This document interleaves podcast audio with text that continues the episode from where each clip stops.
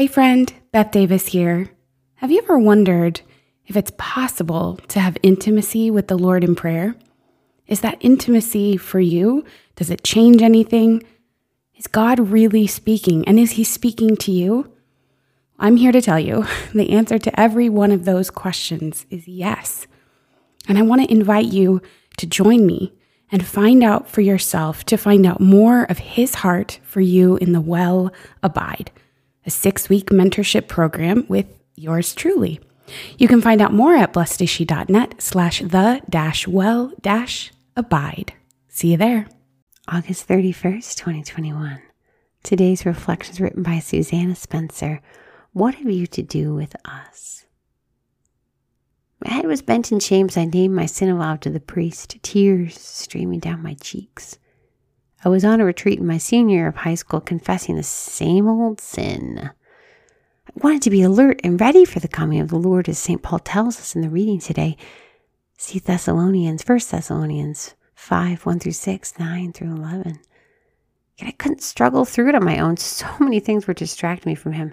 So many things still do. In high school, when I went on retreats and received the sacraments, I sought the refuge of the Lord, but my attachment to my sins were like the unclean demon in today's gospel, crying out, What have you to do with us, Jesus of Nazareth? Have you come to destroy us? Luke 4 34. I was so caught up in that same sin that in the face of temptation, I couldn't hear Jesus' word, Be quiet, come out of him. Luke 4 36. The Lord eventually freed me from my sin. He poured in his love and mercy, giving me his strength when I had none myself. Over the years since, I've allowed the Lord to destroy many of my attachments to sin, but now there are others that I confess every two weeks when I go to the sacrament of penance. I still need him to help me overcome my habitual sins. Sister, the Lord has indeed come to destroy sin in us to triumph over evil in our hearts.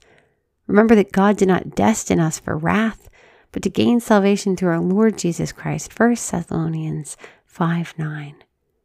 Whatever your temptation to sin, whatever weighs down your hearts, you cannot hear the Lord clearly, He wants to free you from it.